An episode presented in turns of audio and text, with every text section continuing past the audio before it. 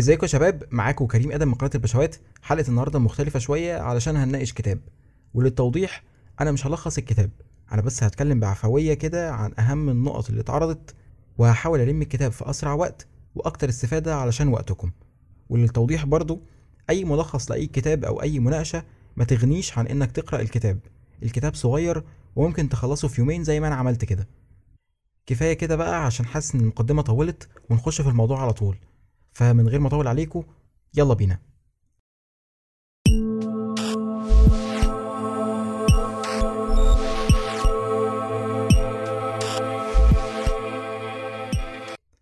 الكتاب ده قدر بعنوانه وعنوان الفصول يشد شخص ما عندوش عادة القراءة بربع جنيه إنه يخلص 90 صفحة في يومين.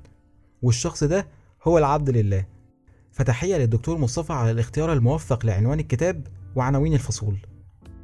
بيعرض الكتاب الأيام اللي إحنا فيها دلوقتي عن طريق إنه اتكلم عن تبرج الست في اللبس في العصر بتاعنا تحت بند دي موضة ودي أحدث صيحة وقال كمان الدكتور مصطفى إن دي قمة التخلف وقدر يسخر من نوعية الستات اللي بتنشر أفكار ولبس غلط تحت بند الموضة والحداثة.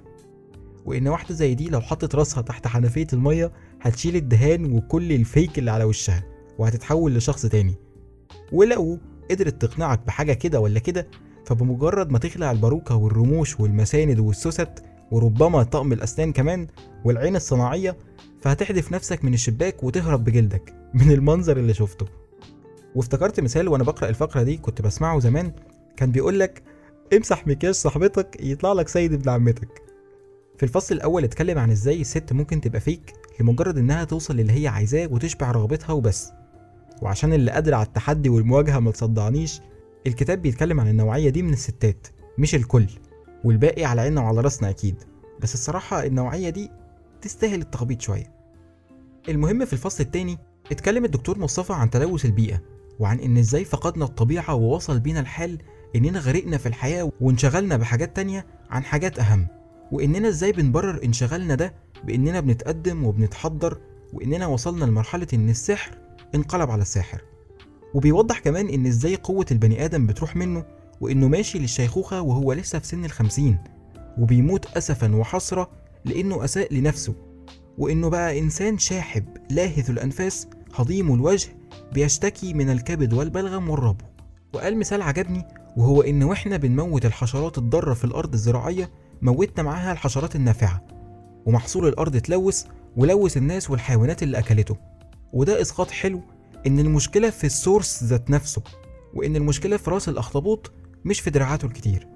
وفي الفصل الثالث والرابع والخامس اتكلم الدكتور مصطفى عن الحب وإن الاسم الجميل والصفة الأجمل دي إزاي بقت مبتذلة بين المراهقين وإزاي الناس بقت بتنتهك أعراض باسم الحب أو تحت راية الحب.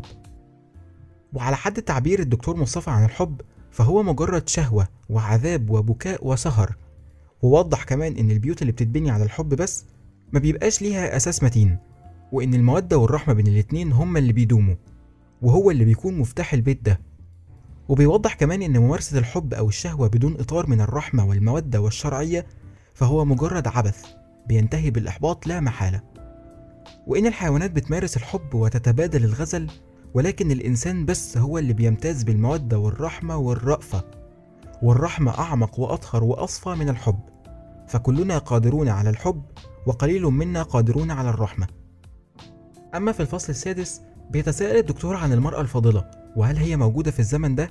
وهل ممكن تلاقيها وتلاقي مواصفات زي مريم عليها السلام وآسيا امرأة فرعون وخديجة رضي الله عنهما؟ وقبل ما واحدة تطلع تقول أنتوا رجالة كده يبقى فيكوا العبر وعايزين الست اللي معاكوا يبقى ما فيهاش غلطة فأحب أقول لك إن الفصل ده اتختم بنصيحة للرجالة تجيب من الآخر وهقولها بنص الكتاب. حاولوا أن تكونوا فضلاء أولا قبل أن تفتشوا عن المرأة الفاضلة. فالثمار لا يمكن أن تظهر إلا إذا ظهرت الزهور أولا. ولكي تجد امرأة كخديجة لابد أن تكون رجلا كمحمد. اللي هو ولا إحنا هنلاقي خديجة ولا أنتوا هتلاقوا محمد. خلصنا خلاص. وفي الفصل السابع وحاولت أفلتره على قد ما أقدر فهو فصل بيهاجم الشهوة وأصحابها اللي مش عارفين يضبطوها. وإن ربنا ما خلقش الإنسان عشان يدخل الجنة من غير مجهود. ولكنه خلق الإنسان عشان يثبت احقيته في دخول الجنة. وإن الإنسان هيفضل بيشقى عشان يوصل للمرتبة المشرفة دي. واستشهد الدكتور بالآية 4 من سورة البلد لقد خلقنا الإنسان في كبد. وبيقارن الناس اللي ما بتعرفش تتحكم في شهوتها بالحيوانات اللي ربنا ميزنا عنها بالعقل فيقول إن الإنسان بيبقى إنسان بس لو قدر يقاوم ما يحب ويتحمل ما يكره. وهو إنسان بس لو ساد عقله على بهيمته. ولو ساد رشده على حماقته. ودي أول ملامح الإنسانية في الإنسان وإن اللي بيحصل في العصر ده من استغلال لجسد المرأة سواء في إعلانات أو في أغاني ما هو إلا عودة للجاهلية وتقديس لكائن المرأة.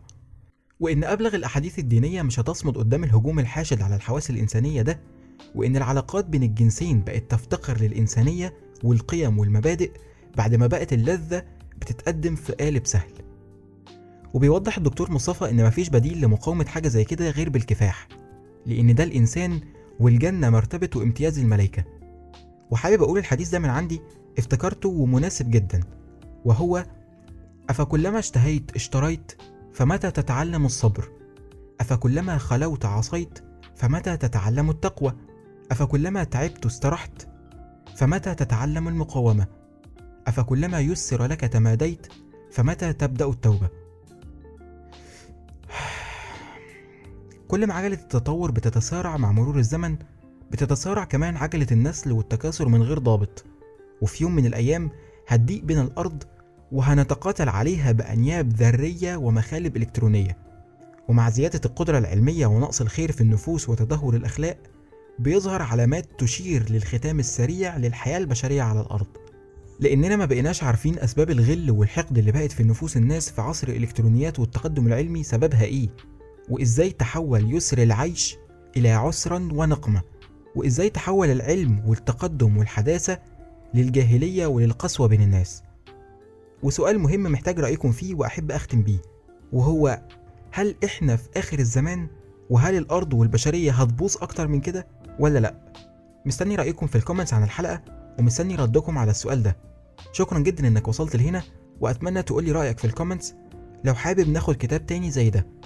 تنساش تعمل subscribe و like و share كان معاكم كريم آدم من قناة البشوات سلام.